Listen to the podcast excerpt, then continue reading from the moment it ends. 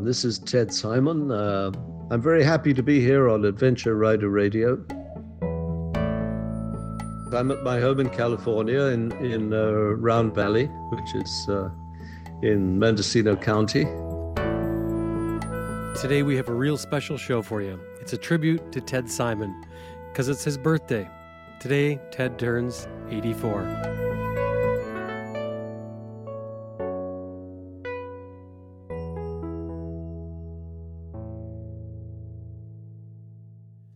Back in 1973, Ted Simon set out on a round the world trip on a 500cc Triumph Tiger 100 motorcycle.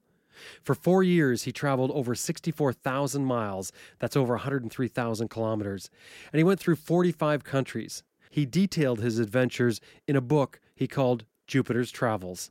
Well, Jupiter's Travels has been a hot selling book since the day it was published. 40 years later, it's still in print and still in high demand. And if you've been around the adventure motorcycle industry very long, you definitely know who Ted Simon is. Well, today we have Ted Simon on the show, and you're going to hear some things from Ted that you've likely never heard before. So today, this is a tribute to Ted Simon and his birthday, 84 years old. Happy birthday, Ted, from Adventure Rider Radio.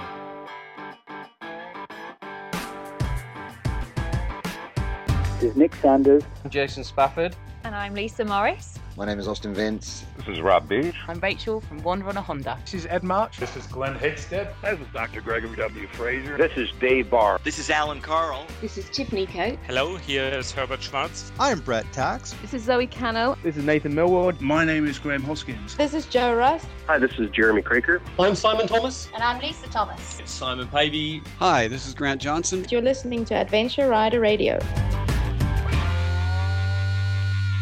Well, I guess I should start today's show off by sort of apologizing to you. We were supposed to do the rest of our suspension episode on this one, but the thing is, it's Ted Simon's birthday, and it sort of became apparent to us after we'd planned that other one. So we're going to only bump it ahead one episode. Don't worry, you're still going to get the rest of the suspension episode coming up next.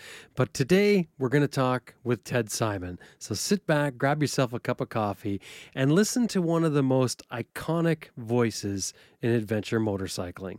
Ted Simon.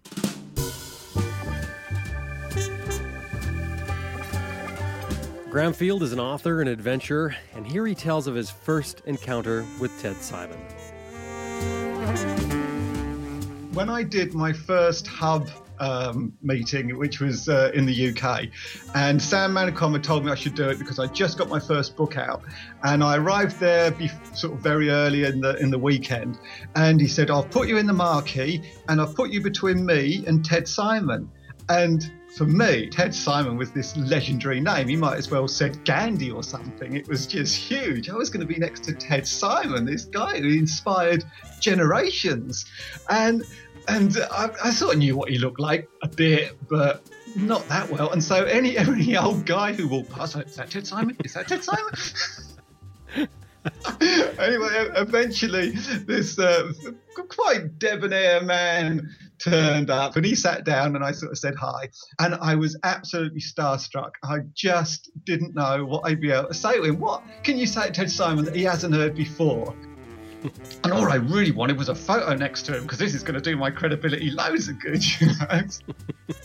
I said to him, "So Ted," because I didn't really know anything about Jupiter's Travelers or any of that stuff, and I not you know the Travelers, not the book. Obviously, I knew Jupiter's Travelers. Travel, yeah, you, you know what I'm saying. Mm-hmm.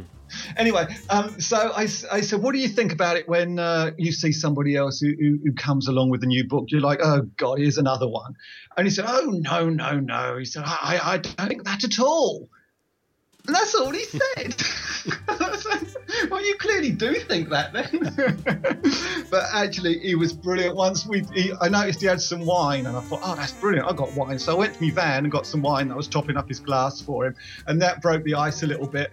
And then he did posed with, he did, it was absolutely brilliant. He, he held my book. There was him on one side, Sam Manicom on the other side, and all three of us are holding my book. And he's going, and he's just playing to the camera. He's going, this is the best thing I've read in my life. and uh, yeah, after that, he was brilliant. And um, so, uh, and, and, since then, I mean, he, he, stayed at my house last year because we had a had an open day at uh, a local uh, bike shop. So, um, and, and, now I, I volunteered to distribute his bloody coffee table boxes. Uh, Ted Simon in camera, the big heavy things, and I've got about 500 of those in my house. So, um, so yeah, I know him quite well now.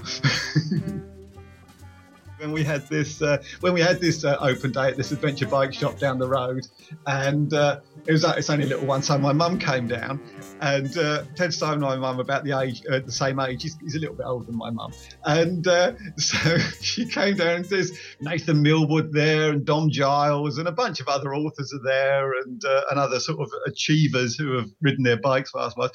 And Ted's Ted's next to me because we're all under the same marquee. And my mum goes up. She said, "Oh, and who are you?"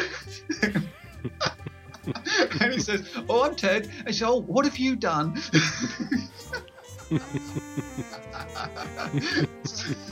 but he's very, he's very, he's, he's so because I said, you know, people all. I said, do you ever get tired of people asking you the same questions, getting you to saying, not even buying a book, but bringing in some old brown faded copy of Jupiter's Travels and asking to sign it? You know, you're not even going to get a sale out of it. Hmm. but he doesn't. He clearly, he clearly really enjoys it, and um, and obviously he wouldn't. He doesn't have to do it, I'm sure, and he wouldn't keep doing all these shows and doing it if he didn't. So um, yeah, he's an icon who continues to be sort of available to the people he inspired. So yeah, he's good lad. I just want to say happy birthday, Ted. What can I say that no one else has? Thanks for inspiring us all.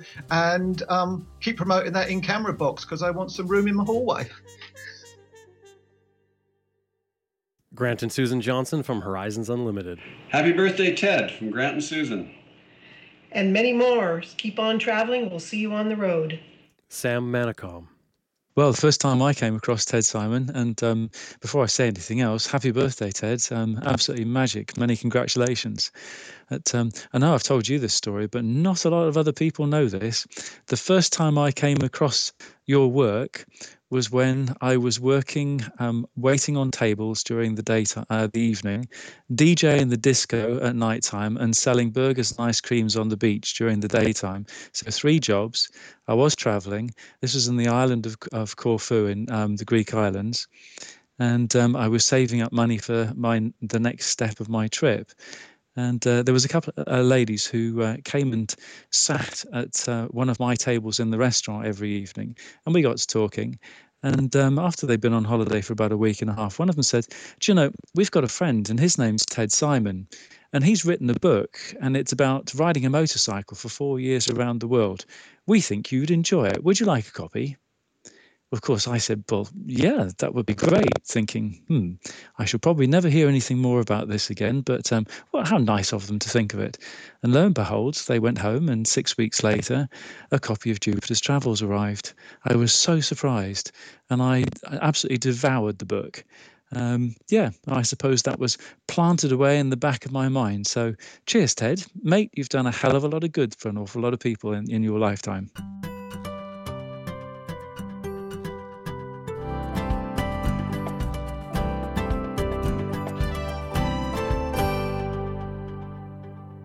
Well, it was some time ago that uh, Jupiter's Travelers, the Ted Simon Foundation, was set up, and Iain Harper was a big part of that. And I just found out that they've added another 12 Jupiter's Travelers to the roster, taking it up to 100 Jupiter's Travelers. And they've just announced it today for Ted Simon's birthday. And here from the Jupiter's Travelers Ted Simon Foundation is Iain Harper. Hi, Ted. Ian here. Uh, thanks to Jim and the magic of electricery, I'm uh, sending you this message from a certain side street off, uh, off the Gray's Inn Road. I wonder if you remember it.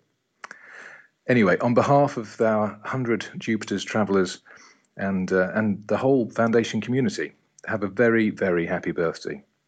Uh, looking forward to seeing you uh, in, in Arizona at Overland Expo. Oh, and by the way, I hope it's not two buck chuck that you're drinking today.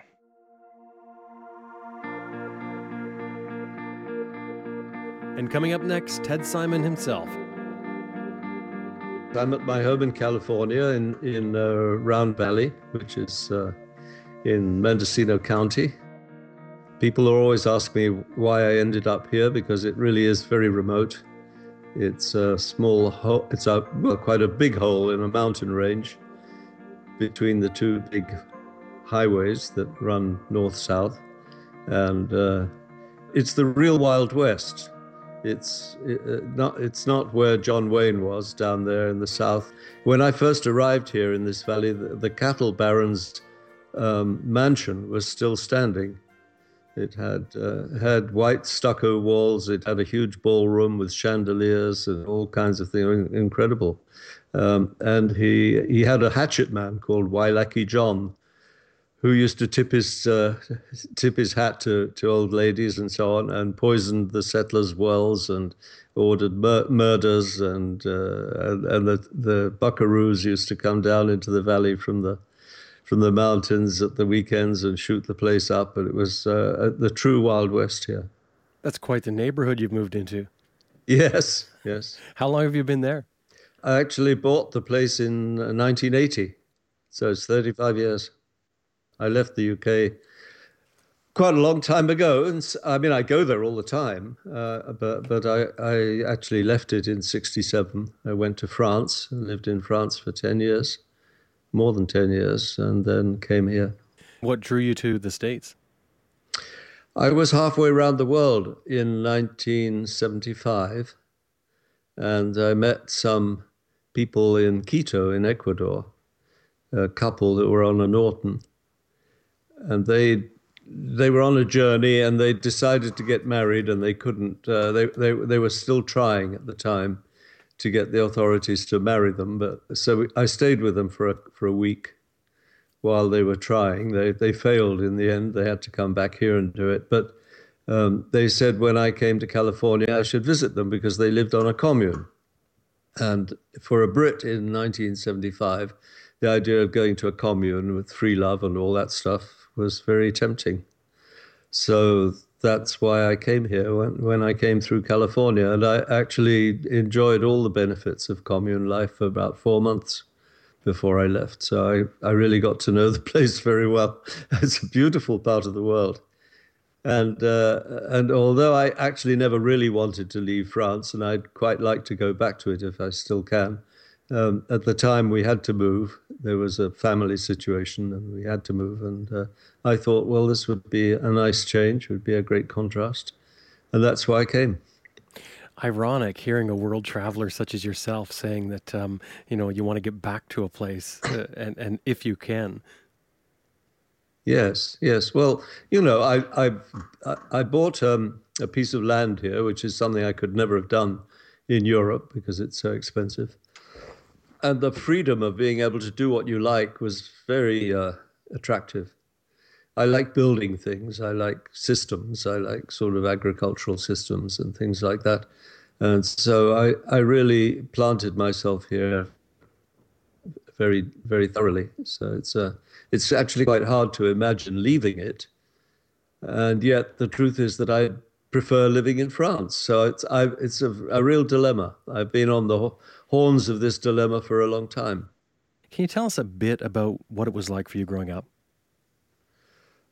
Well, I'll start with my birth, which is um, which was not in London but in Germany, and the um, and the reason for that was that even by the time I was born, I think things were a bit strained between my parents, um, and my mother, who came originally from Germany, wanted to be with her mother. So uh, I was. Uh, she went over there when when she was close to being giving birth, and um, and I was born there, and was three months old when I came back to London. And uh, then we, we lived in a small suburban house in London, and my father was uh, somebody who worked at the city. He was a linguist, um, he was what they used to call a correspondent, which meant that he took charge of correspondence between his company, that was a grain importing company, and he wrote in various languages because he came originally from Romania.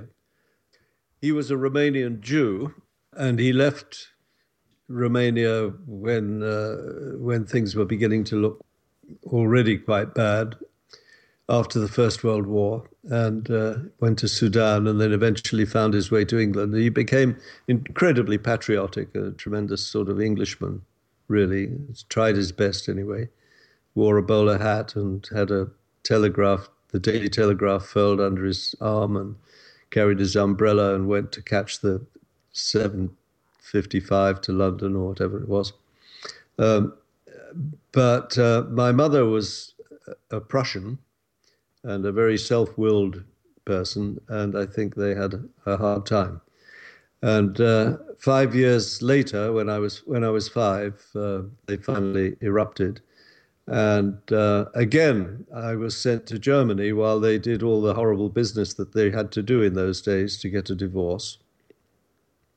So for three months I was in Germany in 1936, and and uh, as a five-year-old, I of course had no political notions at all and uh, and I was happy going around saluting Gestapo officers who I thought were very very handsome, the SS uniforms I remember, and I wanted to join the Hitler Youth, and I because I wanted to wear a, a leather harness and carry a, a, a nice knife and so on. Um, and it, all of that's worth worth thinking about because it's really ironic. Since if if I, if I'd been there two or three years later, I would have been shipped off to Auschwitz probably or Belsen, which was closer. Um, but it was very useful to me because I learned German fluently in three months, as well as getting a tremendous taste for smoked eel, which my aunt Hannah used to sell in her shop and uh, and then I came back to England, and and then I was locked up, of course, for the rest of the the war because I couldn't go anywhere. But having that uh, that window already into the outside world made me very antsy. I was um, tremendously keen on getting out of England as soon as the war was over. Uh, I lived alone with my mother. It was a hard life, especially for her the first thing I did after the war was was to get on a bicycle and ride to the Mediterranean because I couldn't believe that water could be blue. I don't know if you've been to England, but the water around England is definitely not blue. And, uh, and the idea of there being blue water somehow fascinated me, uh, not, uh, as well as the fact that, that I was very interested in France and enjoyed the language. And so that was my first journey. My first journey was on a bicycle from London to a place near Marseille called Cassis. And, uh, and of course, you can maybe imagine what France was like immediately after the war. It was uh, really quite bare. And I had to get ration tickets, and it was very hard to, to buy anything of any consequence and uh, had to sleep in fields and, and uh, slept in a police cell one night because there was nowhere else to go. Um, so that was my first taste of travel, and I did it alone. And, and when I look back on it, I wonder, well, why why alone? It never occurred to me to ask anybody to go with me. I, I just seemed that seemed to be my natural condition. So that was really the introduction to the whole thing. Um, I came back and uh, was quite good at school and very fond of science and particularly chemistry. And I thought I was going to become a chemist or a chemical engineer and went to the university to do that.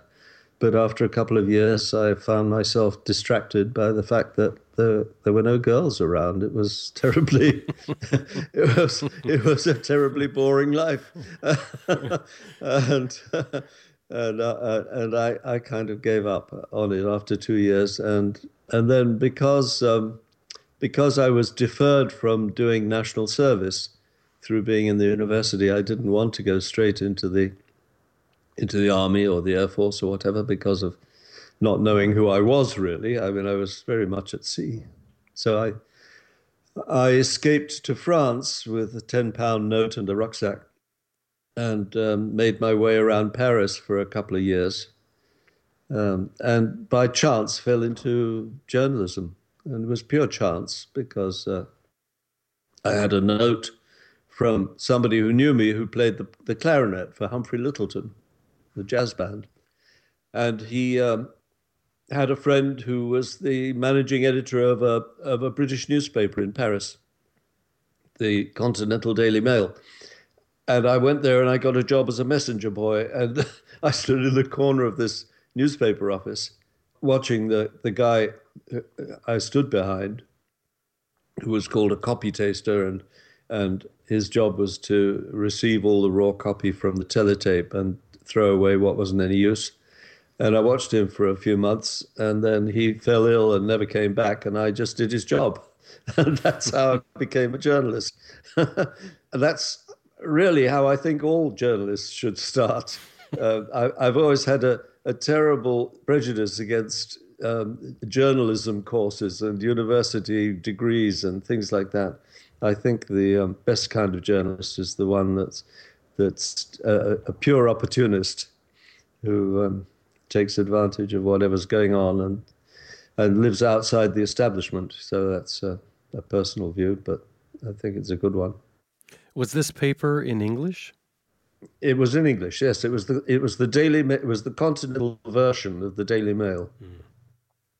Um, just the way the Herald Tribune, there, there, was an international Herald Tribune, which was the the uh, the European version of the um, the American newspaper. Uh, the the the Continental Daily Mail, however, didn't survive. It, it died three months after I got the job, and uh, so I I was really left adrift.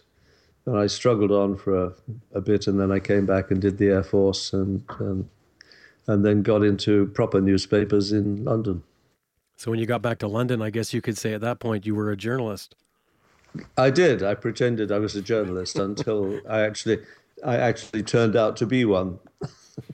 and, and, often, you know, it's our conviction uh, when we go about things that um, that get things done. You know, you go out and if, if you don't, if you aren't confident, pretend you're confident, and you become confident.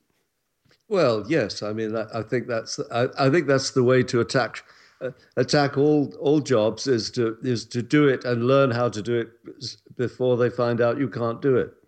I mean that's the that, that that's that that's the way to go up the ladder. It seems to me. I mean, if you if you already know how to do it before you before you're doing it, then you probably ought to be doing the next thing up. I believe they, they might refer to that as jumping from the pot into the fire. So you're you're at this point you're working in London as a journalist now. Yes. And how old are you at this point? Uh, I was. Uh, this was. I started on the Daily Express in 1957, so I would have been um, 26. I worked there for a couple of years, and then I I, I got fired three times. The third time it took. Uh, it took. They could finally keep you away. yes. Uh, and I went to uh, the Daily Mirror, and then I, I became I became uh, an executive features editor on the Daily Sketch, which nobody remembers now because it's the precursor of the Daily Mail. There, there were two papers that belonged to associated newspapers, the Mail and the and the Sketch. So so that's where I that's pretty much where I ended. On in 1964, I I packed it in. I didn't like the way things were going at, at the time, and so I stopped it. Now, only because I believe it's germane to the story. Um, why'd you get fired? Oh, three just times for just. well, there there there are various jobs you can do on a newspaper. You can be a sub editor or a reporter, or you can uh, do features and so on. And and if you're not very good at one thing, uh, they're they're inclined to fire you until you show that you can do something at something else. And so uh, I I was a sub editor to start with, and then I became a reporter, and then I did some feature writing, and eventually. Um, the, the truth of the matter is that my ideas and my feelings were not very much in tune with Lord Beaverbrook's. I, I was uh, politically opposed to the to the uh, the whole Daily Express attitude to things. So it was not so easy. I had to swallow that problem, of course, all along because I was never very much um, of, a, of, a, middle of the road conservative, and um, in a way that was required on the Daily Sketch as well. I think that's partly why, I, in the end, I became uncomfortable with it. I would have been very happy on The Guardian, but I, at the time I didn't know how to go and work for The Guardian. You know, there's a point where you give up, but a lot of people give up on things. And certainly getting fired is one of those hammer on the head things that, that will knock you out of the running. And knowing you at this point, knowing what you've done in your life, rather, um, it's understandable that you did what you did when you're younger. But I think that says something about a personality, someone who just keeps going back and just doesn't take no for an answer. I'd like to take that as a compliment, but the the, tr- the truth of the matter is that that nobody worth his salt in Fleet Street in those days didn't get fired. Um, it was uh, it was part of the deal. I mean, you you weren't a proper newspaper man unless you'd got fired at least three times, it, and it was it was one of the ways of moving on to a better job. You know, it was it really didn't uh, have any kind of a stigma to it at all. It was well understood that em- employers and and uh, and editors were temperamental and unpredictable people, and you, you, could be fired for almost anything. I probably should have been fired long before I was. it was a completely different industry then. It was uh, very very different. Yeah, and that that's in a way one of the reasons I stopped. It became oh, uh, advertising became too important.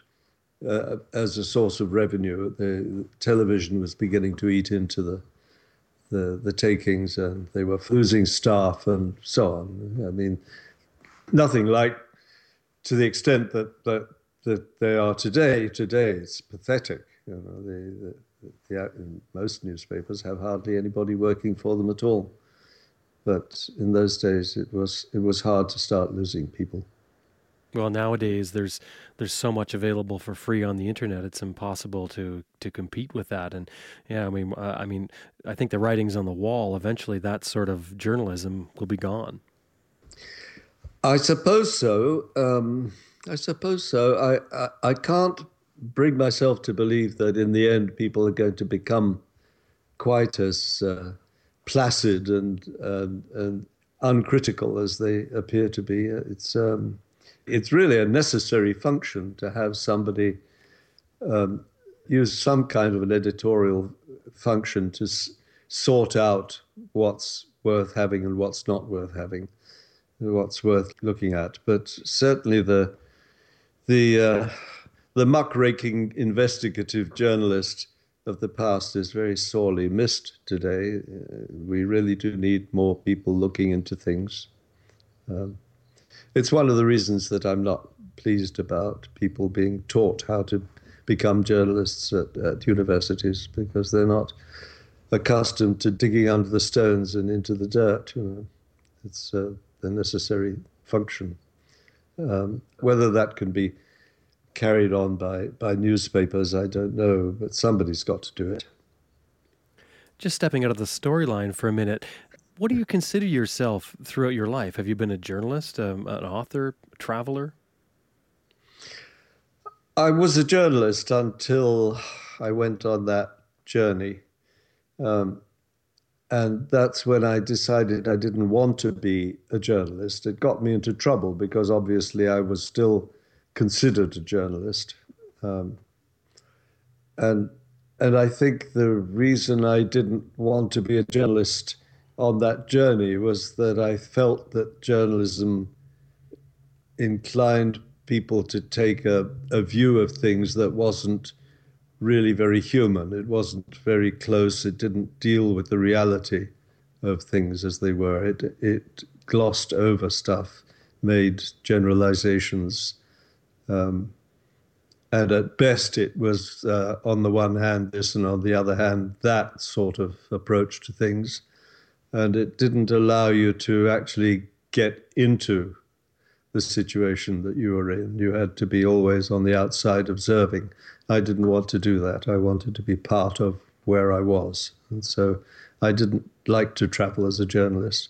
And uh, and in the course of that journey, which really changed me quite dramatically, um, I think I stopped being is called a journalist, although I did pretend to be one for some years afterwards, doing jobs, freelance jobs for people. Um, and I became a writer, I suppose. I uh, was always very hesitant to call myself a writer because I hold that to be a very high standard. Um, but eventually, I suppose that's what I thought of myself as, and and really, that's been my that's been my job since since 1980. Um, I'm a writer. It's an interesting uh, transition from a journalist, which would, as you described, would be on the outside, sort of looking in, probably doing fast um, reports, to a writer where you really became part of the story. You allowed yourself to become part of the story. I remember reading in, I think it was in Jupiter's Travels, where you said um, you lost all your inhibitions. Was that part of shedding the, the journalist from you? Yes, of course, yes. Uh, it was, but the journalism was a description of something that I already was, which was a somebody who felt uh, a need to protect himself from the world, which was very much the attitude that uh, my mother's generation had to the world before me. That the world was a um, potentially a dangerous place, and that you had to secure yourself. You had to uh, be careful of people. You had to um, expect the worst from it and always look for security. And uh, and the journey changed that for me completely. I became much more a part of the world and felt that the world was on my side as opposed to being a potential threat. I just want to step back for a moment to before you left. So in your late 30s, before you set out on this four-year journey around the world that um, that you become famous for. What was your life like leading up to it before you decided to go on the trip with a motorcycle? When I when I stopped doing journalism, um, and that wasn't immediately after I left the newspaper because I embarked quite fortuitously on a magazine, which took me for a few years before that died. But that was really just a sort of an interregnum. And, and what I did was I, I made my first experiment at, at throwing, throwing caution to the winds. And I got a, I sold up and got a car and drove away into Europe. I actually went to the bullfights. I had friends who who enjoyed going to to the, the bullfights in Pamplona, where Hemingway used to go. And although he was dead by then, uh, his memory lived on. And, and I said, well, all right, I'll go with them and, and see what happens. And I went to Pamplona and I did all the, the silly things that people are supposed to do and ran with the bulls one night and one day and, uh, and just got away with it, only just and uh, uh, and from that point on, I just followed whatever came my way, and it's the first time I'd ever done that. I'd uh, I just uh, whoever came came along with an idea, I said, "Fine, we'll do that." So. I ended up on a boat on the Mediterranean for for a while, and then I went on a trip through Eastern Europe with a friend, and uh, and, and at the end of that, I was introduced to a ruin in the south of France, which was unbelievably cheap and very exciting. And I bought it uh, for a thousand pounds and and um, decided to spend my time restoring it. And I lived there for several years. That was really quite a transformative experience because it was the first time that I did really serious physical work uh, with stones and mortar and and uh, lived on wine and cheese and had a marvelous life and uh, and that was really what led me eventually to the point where I thought well I've got to see the world somehow or other and uh, made the choice to go around the world on a motorcycle which was in itself a very quixotic sort of idea I mean everybody's doing it now, but at the time, I certainly had never heard of anybody doing it, and uh, and and I, God knows where the idea came from. I didn't have a bike, I wasn't wasn't a motorcyclist, but it just struck me that that would be a, a really interesting and unusual way to to see the world, and that it would work very well in all kinds of ways. And um, and also, since I was a writer, I could write a book about it, and the book would be good because I'd be the first person ever to have done it, which of course isn't true, but in those days it was very hard to know, especially if you weren't if you weren't part of the motorcycle community, had nothing to do with people who rode bikes. How would you ever know that several people had already done something like that? Anyway, I was able to convince people in London that uh, I was the first person ever to do it, and and that they should give me some money. And because I was a writer and I knew people, it was easy for me to get um, support. So that's how it all began. And that's another case of where ignorance really pays off. because perhaps if you had had the internet back then, if you had had a way or someone to tell you, oh, Ted, you know, people have done this before and, you know, there's a book out on it, you may never have done it. You're quite right. It's possible. Yeah. I might not have done it. Yeah. Uh, and, and in a way, that's a very interesting uh, introduction to a to a general feeling that I have, you know, which is that we really have much too much information these days, and that it's um, quite depressing. Uh, there are many, many ways in which it's depressing. Uh, it's depressing because we're forever confronted by all the terrible things that people are doing to each other. Um, and we're also engulfed by a huge uh, panorama of problems that seem pretty much insoluble. And I don't think anybody would contradict that.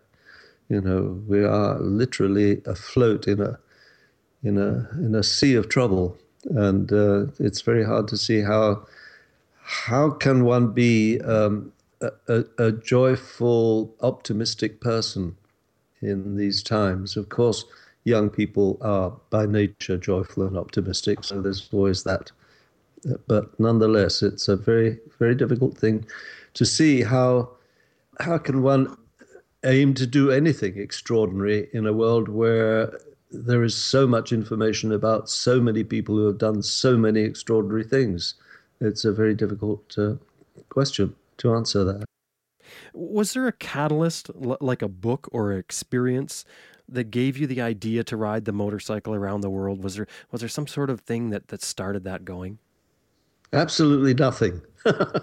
I can't. I've never been able to answer that. I have no heroes. I've got no no models. I have no no no idea at all. I can, it, maybe I've repressed it. I, I doubt it though. I can't think. I can't think of any any anything at all. I simply was sitting in a room one afternoon, and I I was actually watching a television program, uh, a BBC documentary this was in 1973. You may remember, or no, you won't remember. Um, in 1973, uh, the people in the West had really almost got past the war and austerity and all those things, and we were beginning to feel pretty affluent. And at that point, we began to worry about the poor people of the world, poverty uh, we started to pay attention to um, famines in Ethiopia and so on. And, uh, and there was a BBC documentary about um, poverty. And there was uh, an episode I was watching from some islands in the South Pacific where people were supposed to be in dreadful poverty. And what I saw on the screen were pictures of very strong looking brown skinned men coming out of the out of the sea carrying huge amounts of fish and behind them were forests laden with fruit and and and none of them looked poor and none of them looked miserable. And i thought there's something wrong with this picture. And uh, it just suddenly reignited a, a feeling that i'd obviously had uh, for, for quite some time that i simply couldn't go on living in a world that I hadn't visited, um, that I really needed to see it for myself. And because I'd been living in relative poverty myself in this ruin, I mean, I wasn't earning much money. I was spending most of my time building for no reason, for no profit whatsoever, and uh, just did enough work to buy the the cement and the, the mortar and the and the uh, um, few things that I needed to do the job, um, and was extremely happy. Uh, I realized that being poor didn't mean automatically that you'd be miserable. Um, and I thought, I've got to find out about this. And it was literally that afternoon as I was thinking, well, what can I do? I, I really need to go out into the world. How can I do it? And I thought, well, the best thing would be to get somebody to commission me to do it um, uh, and write a book. And what would that book be about? And how would I do the journey? And uh, I thought of all the various ways one could make a journey like that. And it suddenly struck me that doing it on a motorcycle might be an extremely good idea, a good way to do it, and also um, possibly a very a, a, pioneering way that I'd never heard of anybody doing anything like that on a motorcycle. I never heard of anybody going anywhere on a on a motorcycle actually. Um, and that's when I decided to do it right then, then and there. And it took me six months to get it going, but that was all right. It was nothing ever happened along the way to take my mind off it. I thought it would be very dangerous.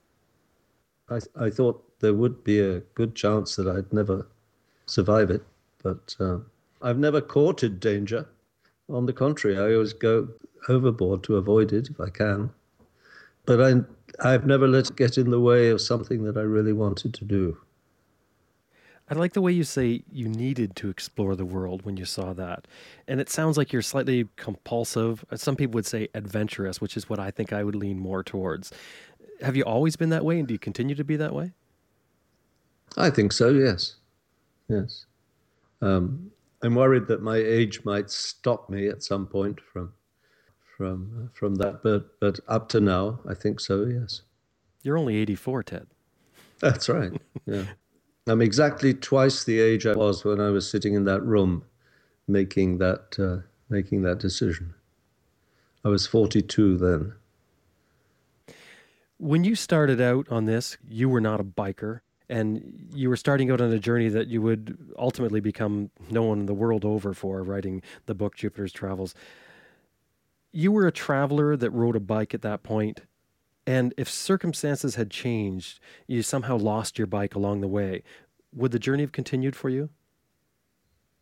Oh, I'm sure it would, yes. One way or another, yes. So, at what point did it change from a, a, traveler that rode a motorcycle to a motorcyclist that travels, or did that ever happen? I don't think it ever happened. I think I was always um, a traveler on a motorcycle.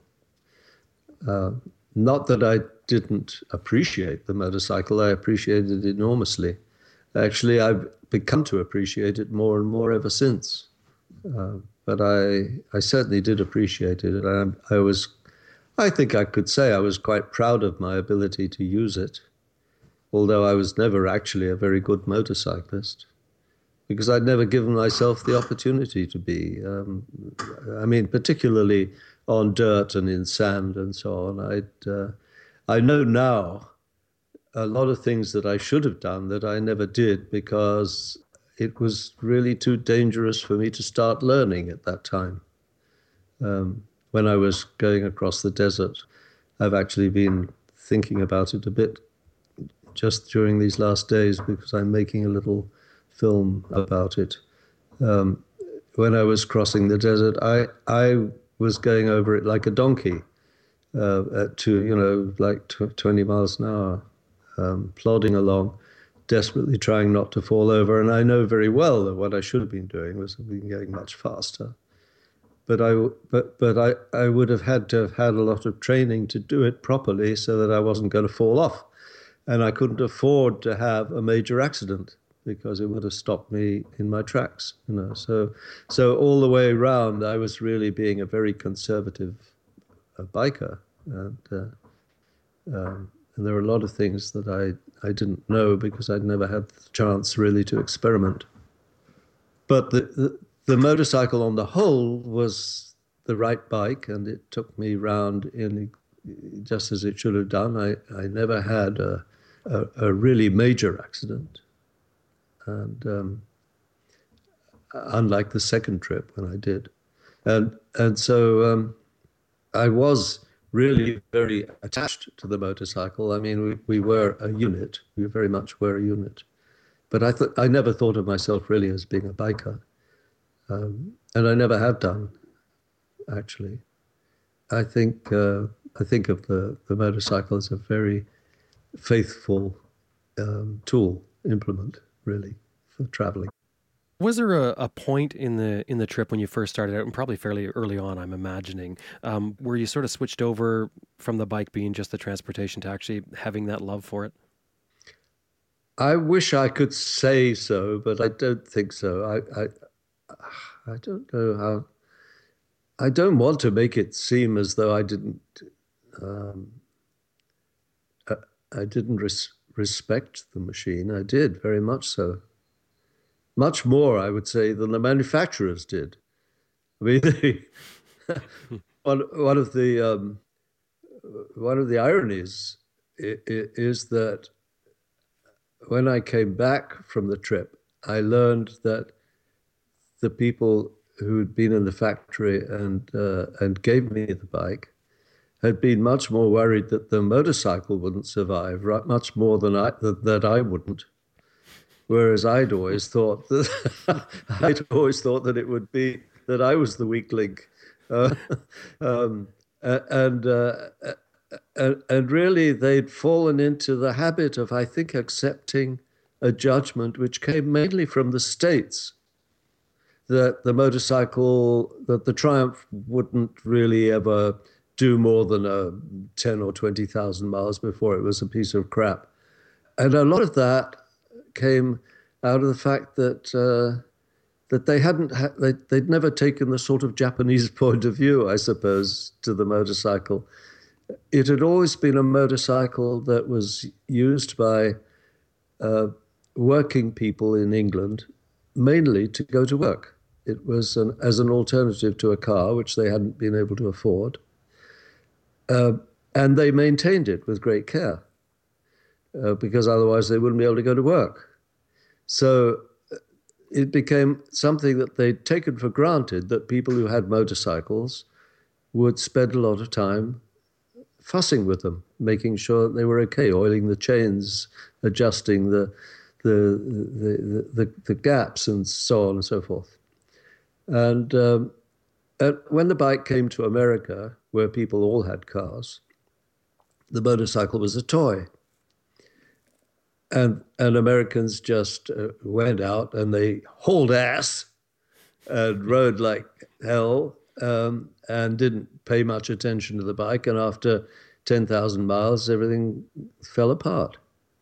Um, when I turned up after ten years on the road, uh, I I discovered that uh, they bought into this, and they hadn't realized that that if they'd paid attention to some of the things that that did go wrong and that people automatically in England took care of, uh, the bike would have been a much more reliable and solid machine.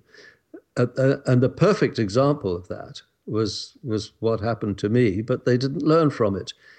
The, the air filter was useless. And my only problem, my really only big problem on the whole journey was that the air filter allowed all sorts of grit to get in and I went through barrels and pistons like nobody's business. And yet there were already K&N oil filters around, which which I knew nothing about, and um, they would presumably have avoided all that. It was the grit getting into the into the, the cylinders that was causing all the trouble. Um, so uh, that's an example of you know it's a shame. I think the the bike would have survived much better. But I suppose it was an example of the kind of complacency that was fairly deep rooted in British industry at that time. But I think even you pointed out very blatantly at the, at the start of Jupiter's travels that breakdowns were really the segue into making friends and becoming, well, really getting out of the trip what you wanted. Oh, I'm not saying that the journey would have been better if the bike had worked without flawlessly. On the contrary, no, you're quite right. Uh, the, the, the, breakdowns were um, were instrumental. I mean, in in getting me in touch with just about all kinds of people. I, I uh, benefited from them enormously.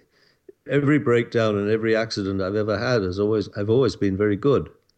They've always led to all sorts of un, unexpected and uh, very fruitful things. Um, this is one of the wonderful things about being a writer is that the worse it gets, the better it gets. You know. well, it's it's a storyteller thing, isn't it? Too. I mean, if someone goes on a on a trip and they have a great time, it's sunny weather. Okay, well, it's an interesting little you know half a sentence sort of they get out about it. But if they've had adversity, oh my, that what a story that makes. Well, that's right. Yes. Unfortunately, I think too many people now are writing blogs about the, the, the, the unfortunate things that happen to them and, and don't pay enough attention to what's going on around them because they they're always talking about uh, how the how their um, campfires went out at the wrong time well, or and, whatever. And that's what uh, something I want to talk to you about as well is because I mean there is the big phenomenon everyone out there running around with blogs and and it's it's a it's a result of our technology nowadays. It makes it accessible. Before you couldn't go and and make a book or or make a movie or do those sorts of things and nowadays everyone has that accessible to them. So so they're doing it a lot more. And I think the idea of the motorcycle adventure nowadays is, and maybe always, any sort of adventure is always about adversity. People want to know about the the trials and tribulations that you experience on the adventure and how hard you had to work to uh, to get through that. Do you think that that nowadays, though, that is just becoming um, an explosion of, of, of really of noise, of fluff? Well, at the risk of sounding autocratic, um, I, I, think. Uh, um, let me think how to put this. Um, it's a good question. Um, uh, what I want to say is that, of course, people should enjoy what they're doing and and uh, and enjoy telling other people about it and and everything that's happened to them.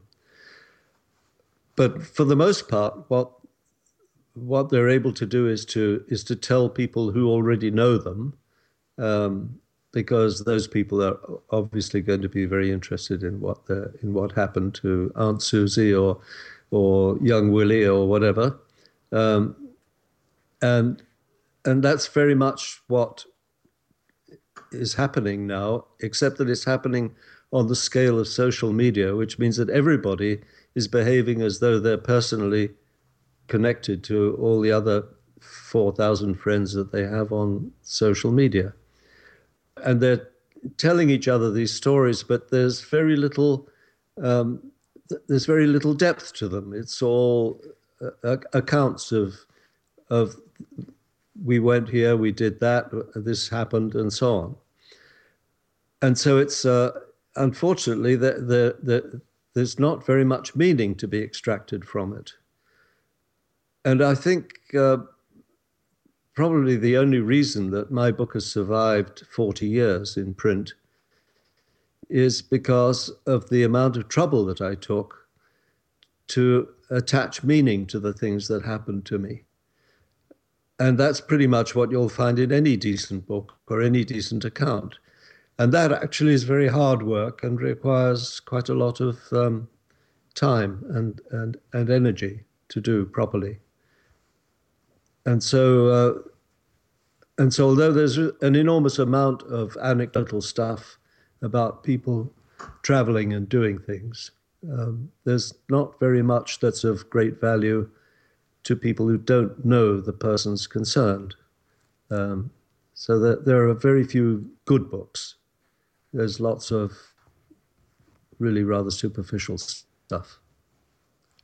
What do you think of the thought that um, that travel perhaps should be for yourself first, and reporting be secondary or, or almost an afterthought? Um, that wouldn't have been my case.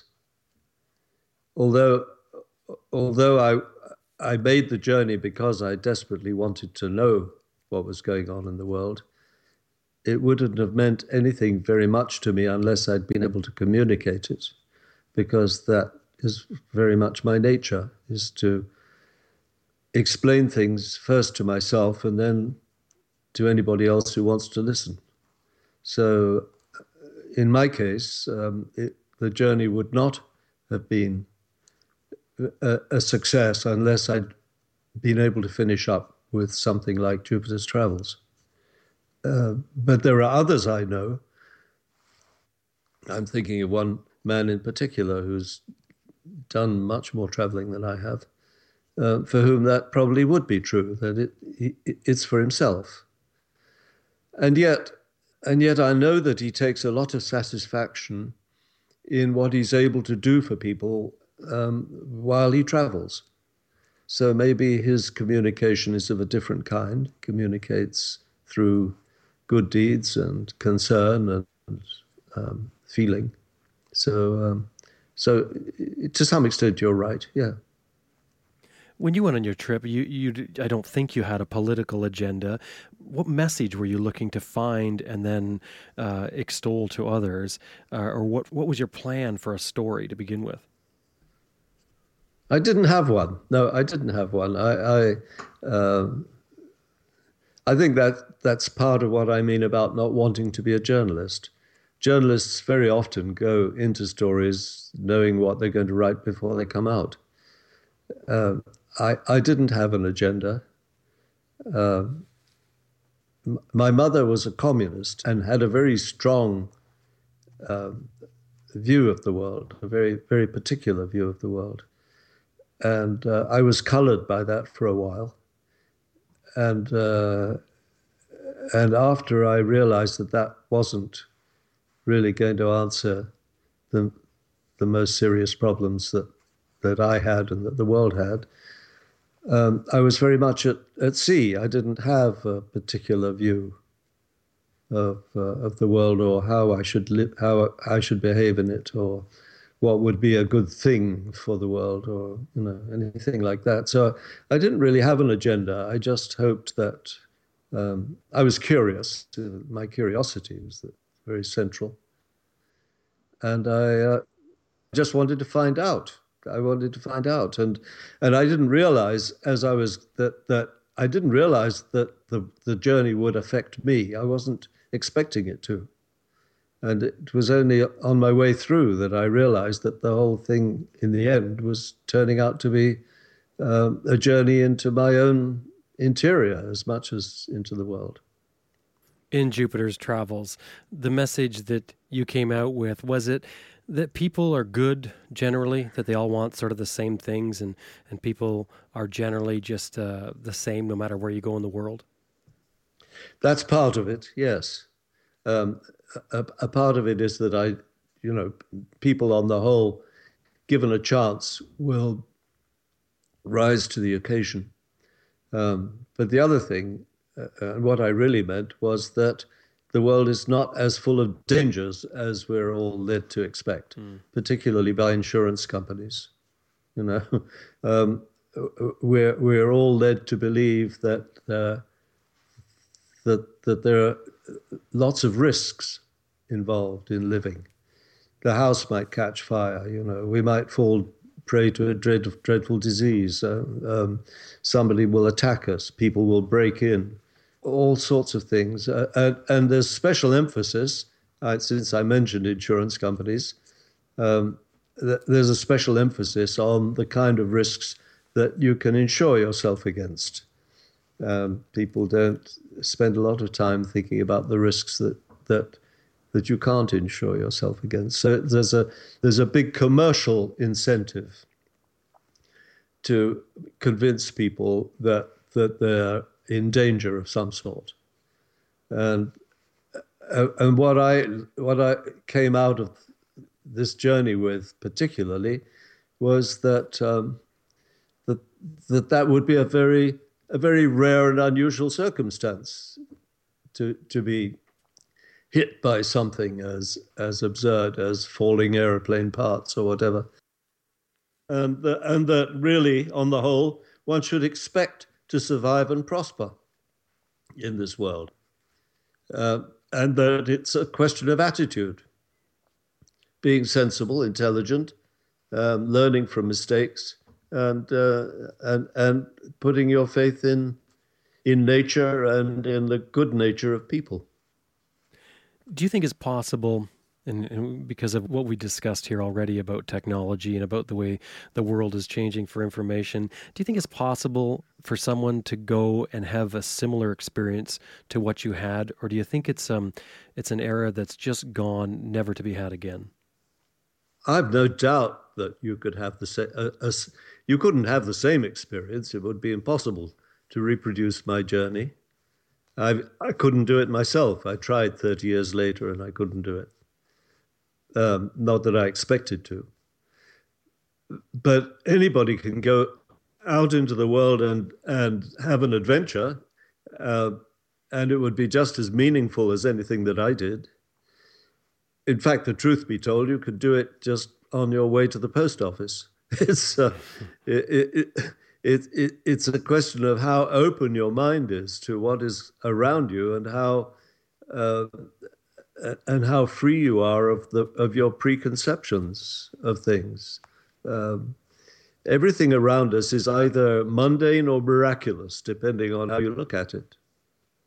And that's true of the world. And what, what, what the great advantage of a, of a journey is, is that it helps you to liberate yourself from, uh, from these sort of uh, laziness, from mental laziness and preconceptions and, and, uh, and, and your own bad habits. It's a necessary shock to the system to free, free yourself to be able to, to behave naturally which opens up all sorts of perspectives on life and people. And Ted, this brings me to a question that I've asked many people on this show, many world travelers. How do you define adventure, and is adversity and time required for it? Yeah, well, it's a question I've asked myself many times. Well, the essence of an adventure is is that you don't know what's going to happen next.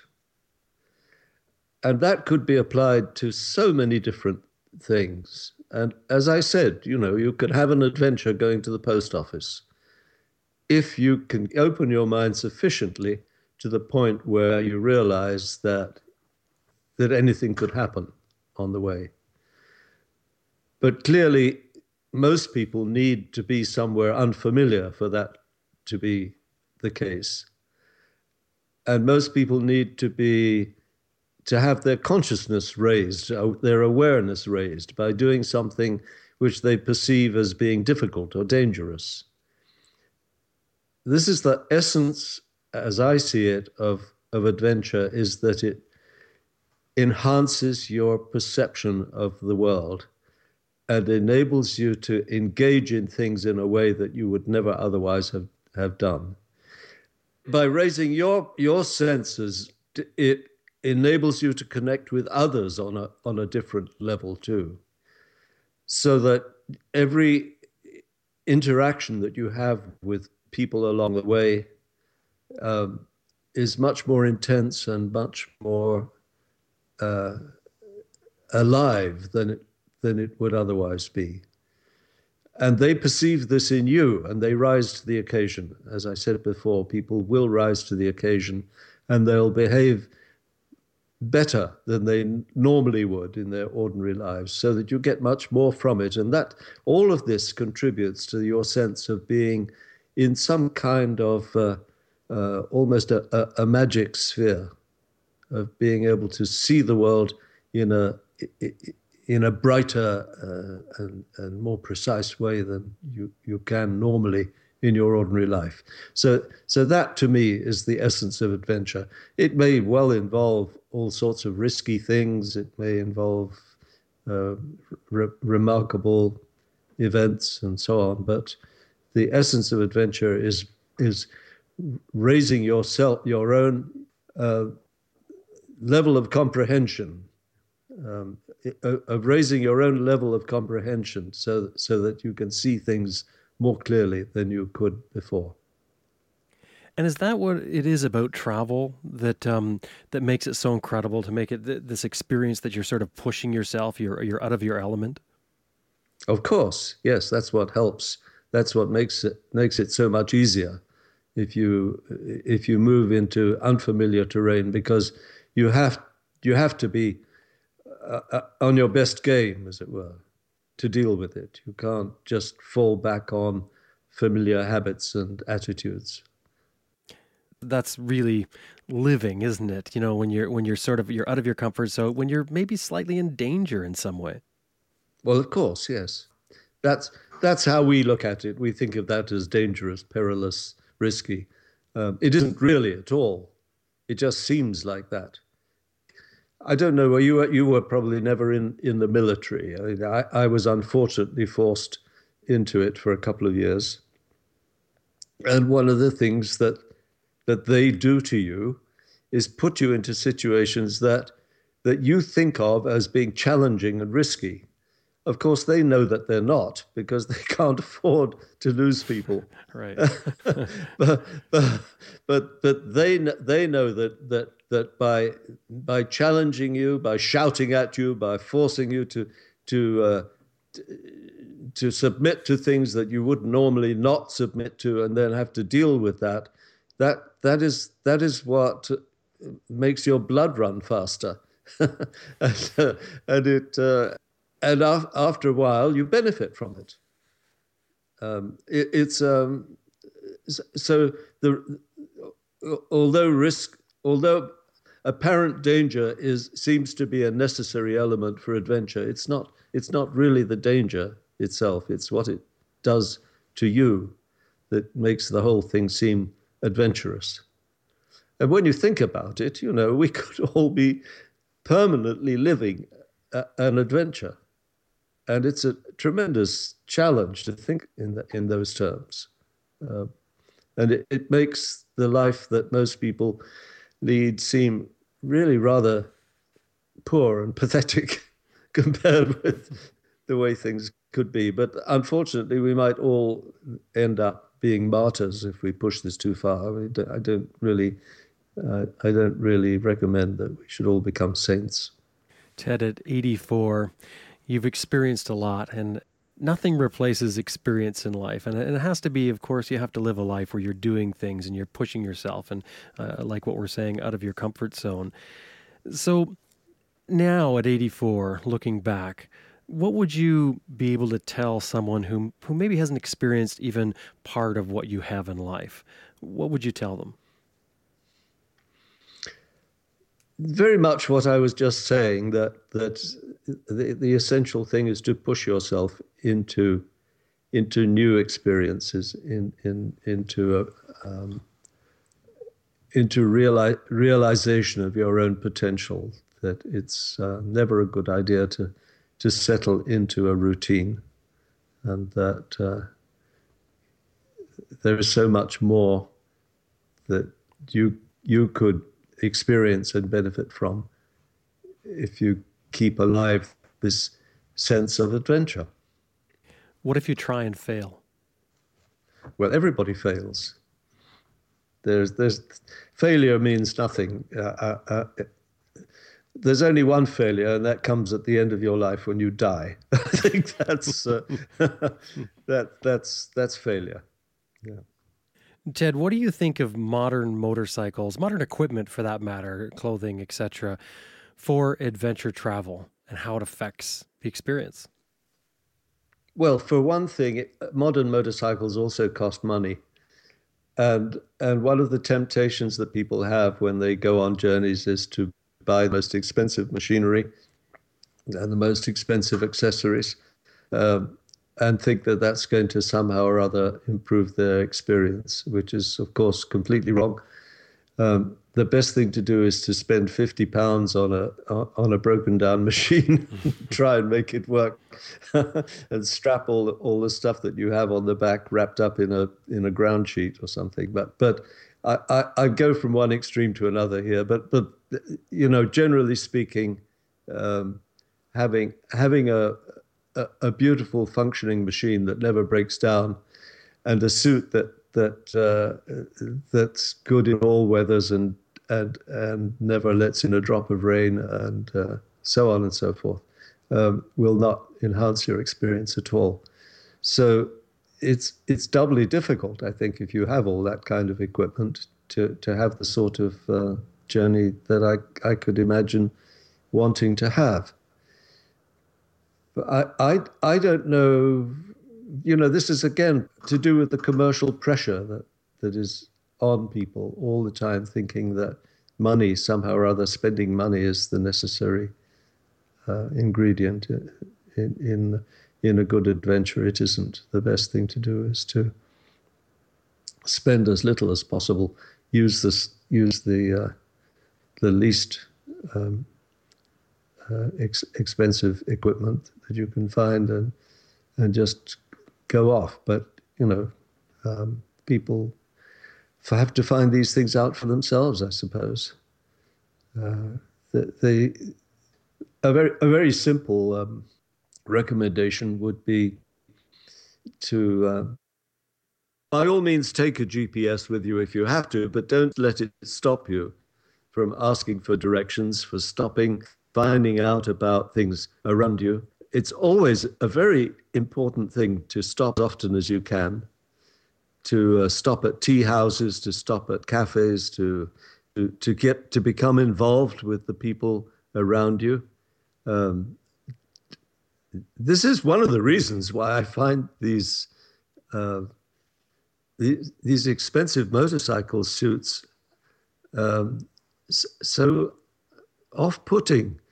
Um, I find it so hard to imagine having a, a, really easy conversation with somebody who's standing in an in, an enormously uh, intricate BMW costume with with boots and uh, and and a helmet on, even though it's raised in that peculiarly threatening way that they are um, and, and have an easy conversation. Maybe I'm wrong. I probably come out of a different time. Maybe those things uh, are automatic. But anyway, the main the main thing is to interact with your environment um, and uh, and follow up on any invitations that are given to you. That's the other thing. People will ask you to come in, to do things, to stay, to join them in some activity, to become involved, and that would be my advice. That's the antidote to to the to the uh, fail to to the efficiency of the machine. Those things used to happen to me whether I wanted them or not, because the the machine would break down or I, would run out of gas. Running out of gas is a very good scheme, by the way. That's, that that that that always leads to a good consequence. So um, so so allow allow for um, interruptions along the way. The, those are the things that that make the journey worthwhile. And to go along with that too, is isn't it to do with time as well? I mean, when we're trying to do these adventures on a on a short uh, time slot that we have, that sort of dictates how you're going to travel. I can't imagine how people do that. I, I, mean, if there's one good reason why I think America needs a complete overhaul, it's the fact that people's holidays are so short that they can't really go anywhere much. It probably contributes a great deal to uh, the general ignorance of, of people in in the states of other parts of the world. To go to go knowing that you've got to be back in the office on Monday week is just um, a terrible restriction. I think it requires an enormous amount of of of discipline and will to to enjoy to enjoy it as though it was an open-ended event. There is there is to my mind nothing better than being able to go off knowing that you don't have to be back at any particular time. It makes an enormous difference to the way in which you behave, react to people on your trip that you um, you did where you went back and you retraced your route from the original trip from 1973 and you went through those places and you looked for your old friends what was that like? And would you do it again knowing how it turned out? And what i'm getting to here ted is about revisiting places you've been to. If i'd gone on that journey expecting anything other than what happened it would have been a terrible disappointment. But of course i knew that I, the world would not be the same. I knew that uh, it was it would be overcrowded. I, I knew that I would find it difficult to experience the same things again. So, So I wasn't disappointed, but at the same time, I would not advise anybody to go back over the same trip again in the hope of experiencing the same things that had happened to them the first time. Um, I was resigned to to the way it happened, and when I was able to find the same people again, I was overjoyed. And in fact, those were great moments, um, and we'd have some some great feeling between us.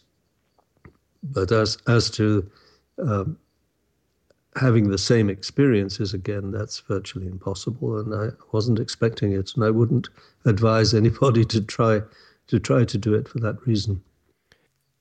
A lot of people have read Jupiter's Travels, and there have been editions with some pictures in them that were not very good, and uh, people have had to create images of what happened on the journey in their own minds, and I'm very glad they did, and apparently they were able to do that very successfully. But I did a few years ago now um, manage to resurrect pictures that I took along the way and make them printable, and and there is now, and this is a very recent thing, there is now a book out which um, retells the story of that journey w- w- in a fresh way with all the pictures from the journey. And the people who've seen the book have been very complimentary about it. It wasn't designed by me, so I can say that it was a very beautiful book. Um, and if um, anybody listening to me here has read Jupiter's Travels and would like to see it all again from a slightly different perspective, I would recommend that book. It's a it's a very beautiful book, and uh, and it's called Jupiter's Travels in Camera, so it's easy to remember. Um, and it, I think, I think the book, the book. I'm very proud of the book. It's an extraordinary thing to have a book that stayed in print as long as it has. Uh, it's, it's never, nobody's ever satisfactorily explained why. It, it, there's a, there was a piece in the British Bike magazine just very recently, in in which uh, Duncan James tries to explain to himself as well as to his readers why why me? Why this book? Why ted simon? And doesn't really succeed in doing it but but sort of uh, sort of comes to the conclusion well that, that obviously it's exceptional. But why is it exceptional?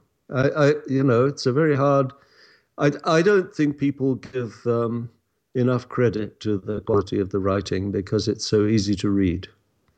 I think it's perhaps that that uh, that it's um, it it's so easy to read that people don't realize the amount of effort that went into into making it work. Well, if you don't have Jupiter's Travels already, you can go to Jupitalia. Um, .com and buy that book, but also grab Jupiter's Travels in Camera. And uh, both of those are available from your website. Those links, of course, will be on our show notes. Ted, it's been a real pleasure getting to talk to you, and I really appreciate you coming on to Adventure Rider Radio and sharing your story with us. Well, I'm very glad of the opportunity, and uh, um, I, I, I wish I could have spoken for another hour, but my voice is cracking up. So um, thank you very much for listening, and I'm glad you enjoyed it. And that was the legendary Ted Simon. Ted is 84 years old today. You can mark this on your calendar. So next year you'll know to celebrate it when he reaches 85. And hopefully, Ted's going to be with us for a lot longer make sure you get down to one of the shows that he goes to. He goes to shows and does book signings and, and sells his books um, here and there. So you might want to check his website, which is jupitalia.com. And we'll put that link in the show notes, of course. And of course, there's the Ted Simon Foundation. But if you search for Ted Simon on the internet, you're going to find lots on him there. Definitely go by. If you haven't read Jupiter's Travels, you're missing out. You've got to get out there right now. Go to Ted Simon's website itself and order the book right from his website. But and as he said, you really should check out Jupiter's Travels in Camera. I know I'm going to now uh, that I've talked to Ted about it because if you've read Jupiter's Travels, it'd be really great to see those photographs that go along with it, especially because these are photographs that Ted took when he was originally on his trip, and I think there's something really cool about that. It was a real pleasure to have Ted Simon on here. Ted is really the the pinnacle, I think, in my mind, of adventure motorcycling. And Ted, I hope you have a fantastic birthday with many more to come. Cheers from Adventure Rider Radio and me, Jim Martin. Now, before we finish up, I want to remind you of a special opportunity we have through Audible. And you know what Audible is Audible's listening to books on tape, they called it before, but now it's just books on MP3. You listen to it on your iPad, your phone, or, or whatever. You can take it in your vehicle and listen to it, or listen to it right off your computer if you want. And you can get great books on there. I mean, there's all kinds of motorcycle books, there's all kinds of adventure books. I mean, we're talking thousands and thousands of books. The special deal, if you the special deal, if you go through the show here, is, and it gets us credit for the show that you've actually went through it, but it also gets you a free book the free book you keep, even if you decide to cancel. So when you sign up, you've got to put in your credit card information. I know that sort of freaks some people out, but you don't have to worry about it because they actually don't bill it. I've done it myself. They don't bill it until the end of the month. So you just set it on your calendar. If you don't want to keep it, then you can cancel it. I, I sort of think you will want to once you sign up, but but sign up for it. And it's the the URL that you go to is audibletrial.com forward slash ARR. And of course, the ARR is for Adventure Rider Radio. So go there, check out the books. Really, you will not go wrong. It's only for new accounts. So you have to set up a brand new account, one that you haven't used before. Um, but there's so many books, and it's just an opportunity to get a free one, if nothing else. But more importantly, I think you're going to find that there's just a, a wealth of reading there. And it's perfect. I find it's great for when I'm doing anything. You can be driving or, or riding your bicycle or exercising or whatever, and yet still be listening to a book or learning something for that matter. So head on over to audibletrial.com forward slash ARR. And that link is on our uh, on our website as well. If you go to our website and look down, I think it's on, down on the left hand side, you'll be able to see a link there. Click on it and it'll take you to Audible. Go get yourself a free book, courtesy of Adventure Rider Radio.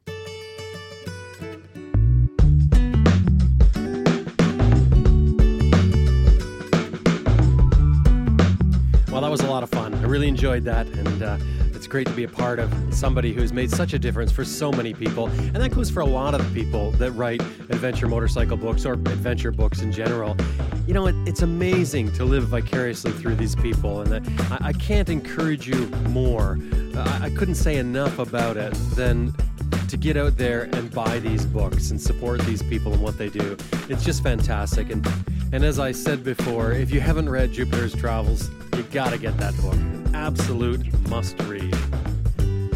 Well, that about wraps up another episode of Adventure Rider Radio. Thanks very much for listening. I really appreciate it. Now it's time to get out there and ride your bike. I know I'm going to. I got to ride today. Matter of fact, I'm going to make a point of getting out and riding today in honor of Ted Simon. As a matter of fact, why don't we all do that? Why don't you go out there and ride somewhere today and think about Ted Simon when you ride today? Maybe pop by the Facebook and tell us what you did. Pop by the Facebook. Adventure Rider Radio is made possible by Canoe West Media. Special thanks to co producer Elizabeth Martin. Oh, yeah, I think I may have asked you this once before, but head on over to iTunes and give us a rating. You know, you go to your iTunes program if you have a Mac, and if you don't, I don't know, there's ways to do it, I'm sure. Go on over to iTunes, give us a rating, drop by the website. We get a lot of feedback on the website, a lot of feedback on Facebook, and we love it. It's stimulating and it gives us lots of ideas. So make sure you drop by like us on Facebook, follow us on Twitter, connect through social media. I'm Jim Martin.